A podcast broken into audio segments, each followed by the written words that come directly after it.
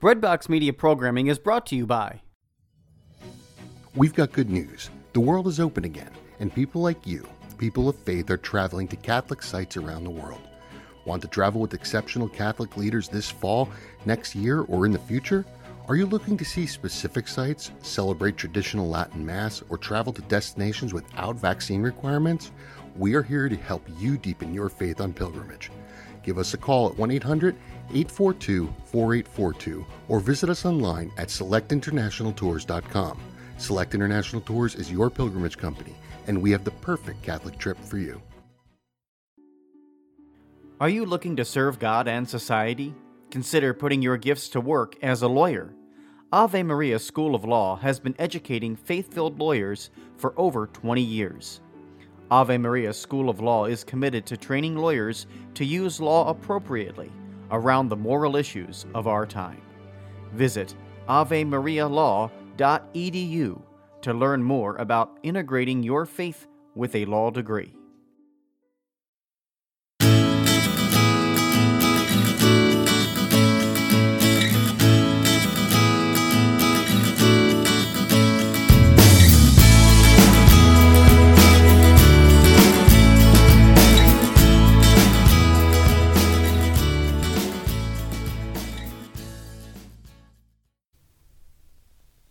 Welcome back to Off the Shelf here on Breadbox Media. I'm your host, Pete Socks, the Catholic book blogger. And today with us, we have David Wooton. He is a father of four who is devoted to his marriage and family. And he has struggled through many obstacles, but with faith, he has found ways to endure. David's battle with addiction, his family life, and his desire to keep faith simple come together in a style that is conversational yet challenging in his latest book. David's a John C. Maxwell certified trainer, coach, and speaker, and you can find the book we're going to talk about today on his website, davidwooton.com. The name of that book is Meeting Homeless Jesus A Journey from Believing to Knowing. Welcome to the show, David. Well, thank you, Pete. I really appreciate you having me on. It's yeah, great to be yeah, you're welcome. So I'm going to give you a soft toss question here to start. Um, you're a first time author. Why this book? Why did you feel compelled to write it? And what do you think readers can get from it? Wow, that's that's a beautiful question because I think it really goes into what the book is about. You know, these events that I, that are discussed in the book happened, and I was had a friend over to my office, and I was he was supposed to do some business work with me, and I was telling him where we were business wise, and just kind of let him know we were putting him off for a little while. And my wife left the room and so i told him about one of the uh, the last big event that happened in this homeless jesus story. And he put everything aside. He goes i'm not here to talk business. I'm here to talk about that and to get you to tell this story. And uh, my wife came in and i'm telling her what he said and and i'm like y'all really think people want to hear from me and my wife is like david absolutely how many times do i have to tell you that there you know God's pushing you. And so after the third time asking it, she finally goes, You know what? No, don't do anything. Just be like Jonah and see what God, how God's going to push you next. Mm-hmm. And, and, that was actually a catalyst for me to go, you know what? Maybe I don't want to know because, you know, our, the Holy Spirit and this whole process has moved me through. And and in the book, you know, I, I talk about a lot of different things in the book. But the to me, the miracles have been the responses. You know, people telling me coming to me and talking to me about you know some women that have told me after their husbands hearing my story they had spiritual matter talks like they've never had in their marriage or it's at least been years since they've had them uh, men have opened up to me about things that you know i've just shared the story with them and they've opened up to me and said i've never told this to anyone before. I'm not even sure why i'm telling you now. Um, and been in a place i've had the opportunity to pray with people before surgery that came as a result of this. And and and so so the why was I genuinely felt like the Holy Spirit was pulling me to do it is is the main reason why. And there's a whole lot of events that happened that gave me that you know that inclination mm-hmm.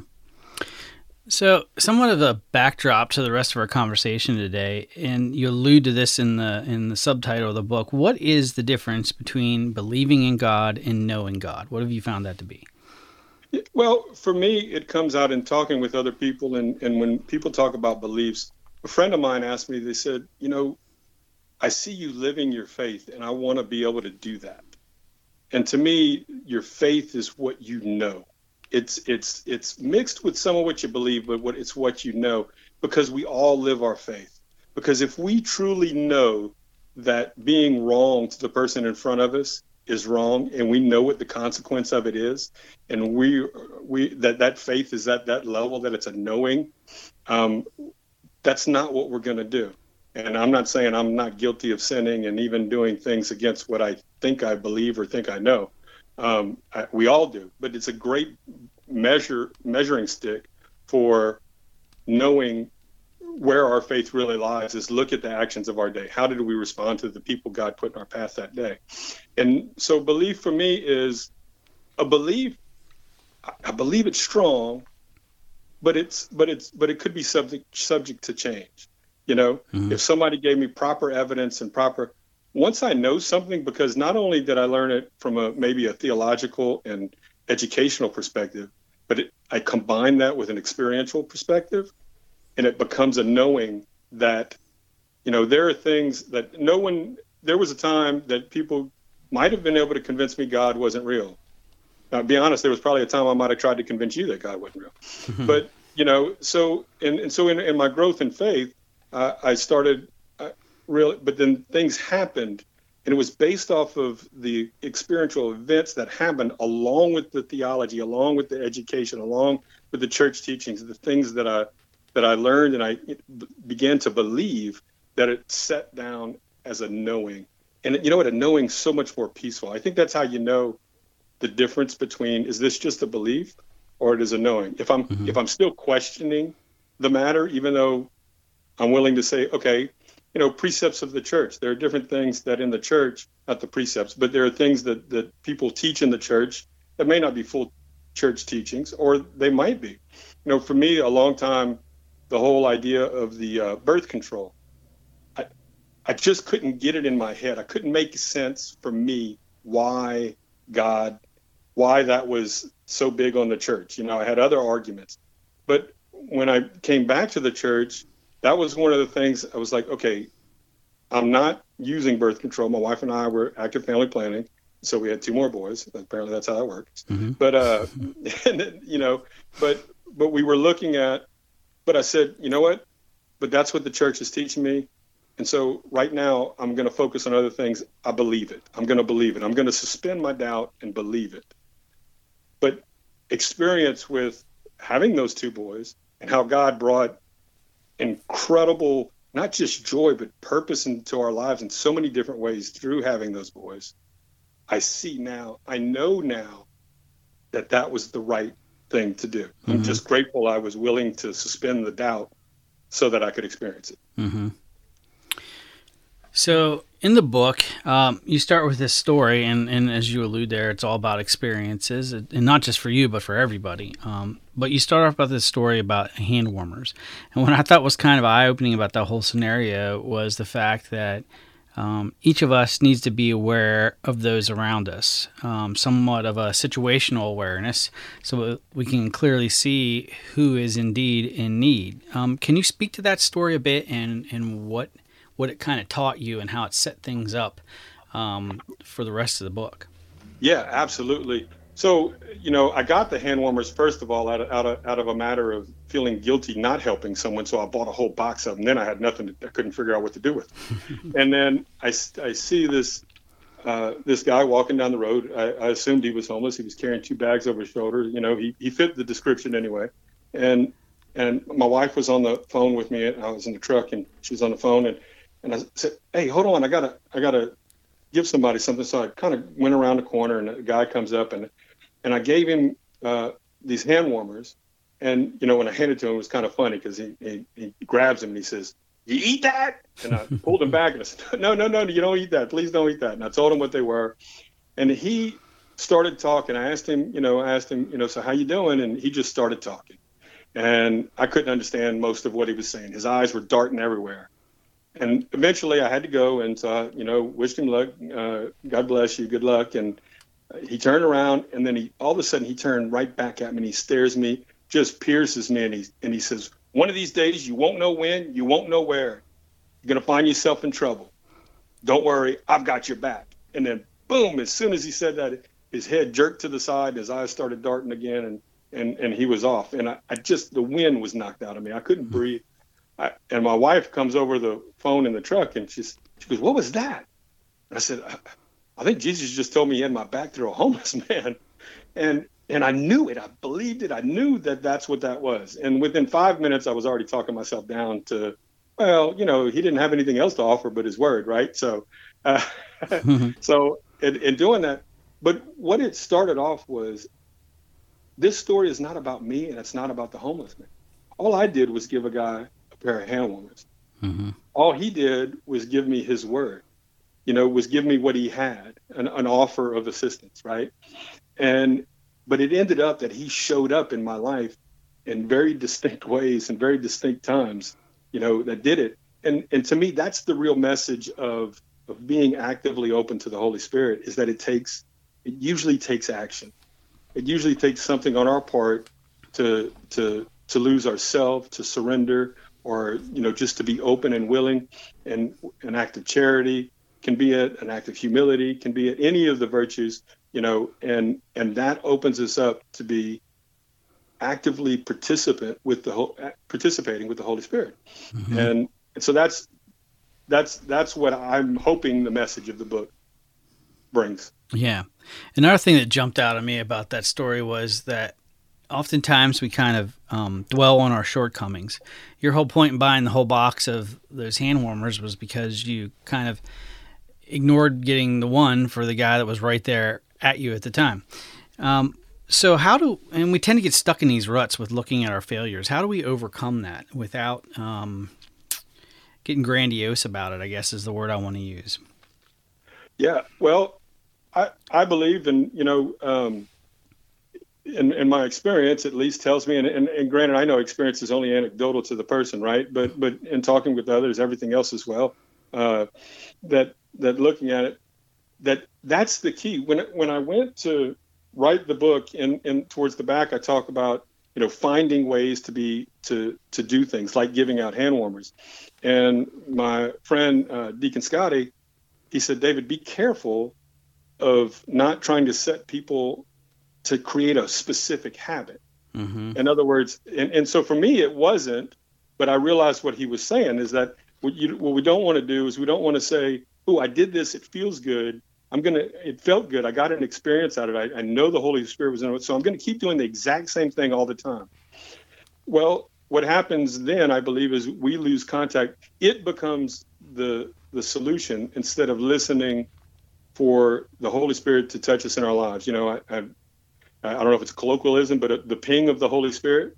Uh, you know, just feeling that ping, feeling that call, feeling that okay, I'm being. Well, I get that quite a bit. One of the things I do, and I don't recommend this anybody do this. It's something I do. I'll be driving along, and I'll see somebody, and now I'll see. I'll go weeks, months, or a day, and this not happen. But all of a sudden, I'll see somebody, and I just know that person's I'm giving that person a ride, and that, that thought will come ahead. I'm giving them a ride, and it's like there's I can't shut it down, so I, so I go give them a ride. And I have met some of the greatest people. I, I met a man who offered me all the money he had because I gave him a ride. Now it was only two dollars, but it was everything he had. Mm-hmm. Um, you know, I met a guy who walked to two jobs so he could send his son to private school and not buy the car. Hmm.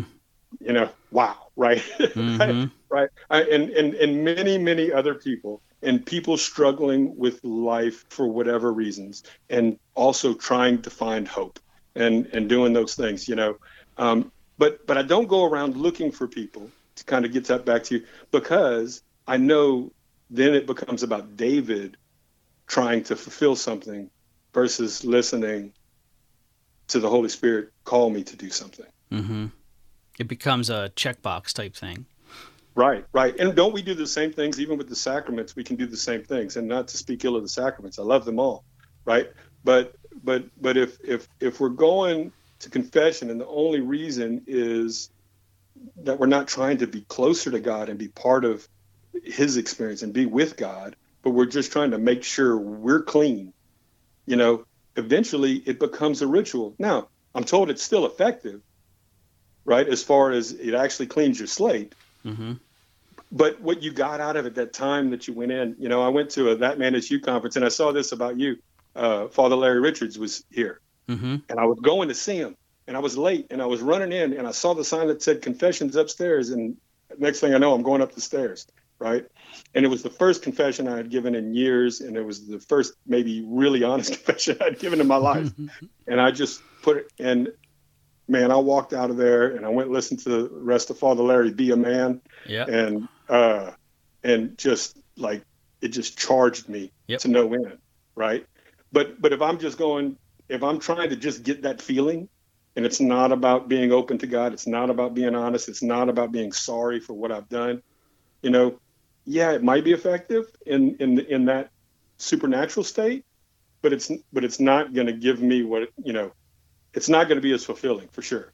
Mm-hmm. And and one of the things in the book that I think jumps out, um, at least to me as I read through it, was you t- and you touch upon this throughout the book through the different experiences you bring up why is it important for us to know that God's with us even in the little things? And what are some ways we can remind ourselves of that? Maybe not actively, uh, as you said, trying to search because we may not find, but how does he pop up and how have, have you found he popped up throughout the different experiences you relay in this book?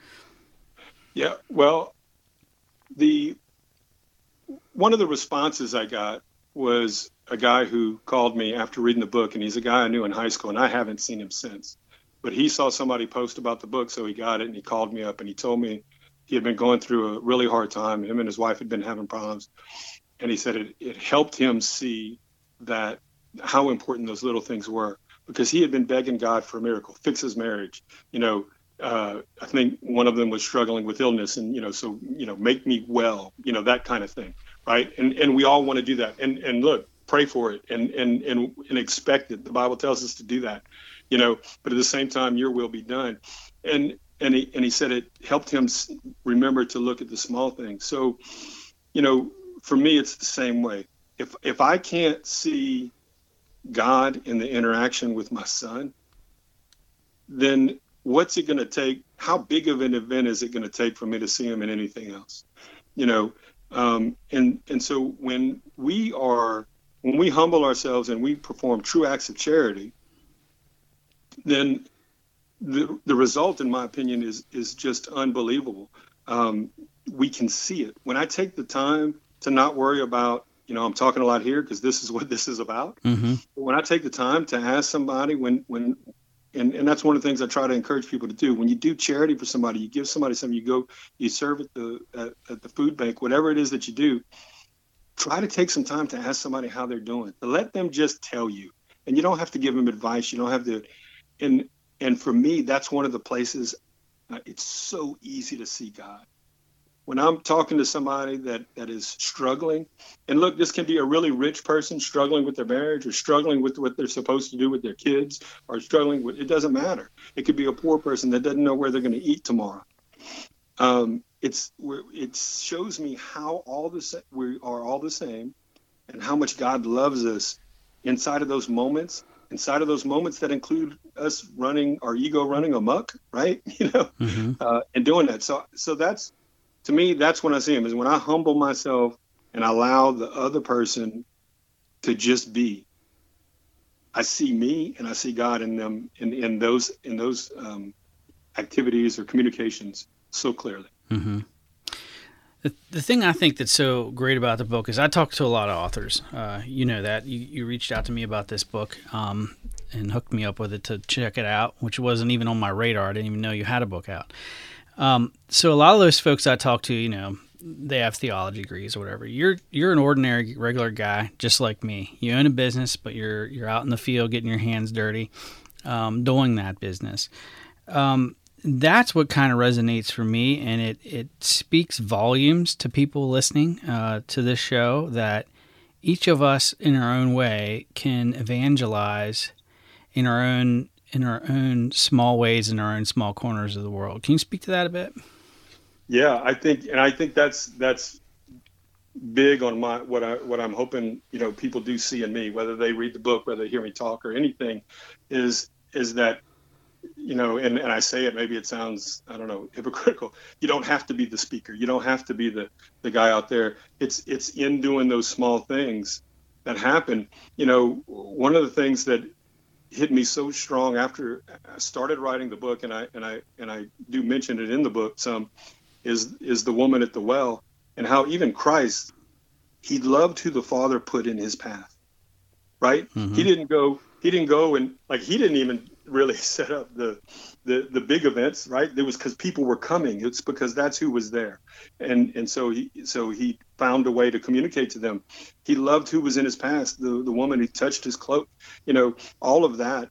And and we will get you know and, and i'm very guilty of this. And, and and i like to say i used to be and i'm not anymore. I'm less now.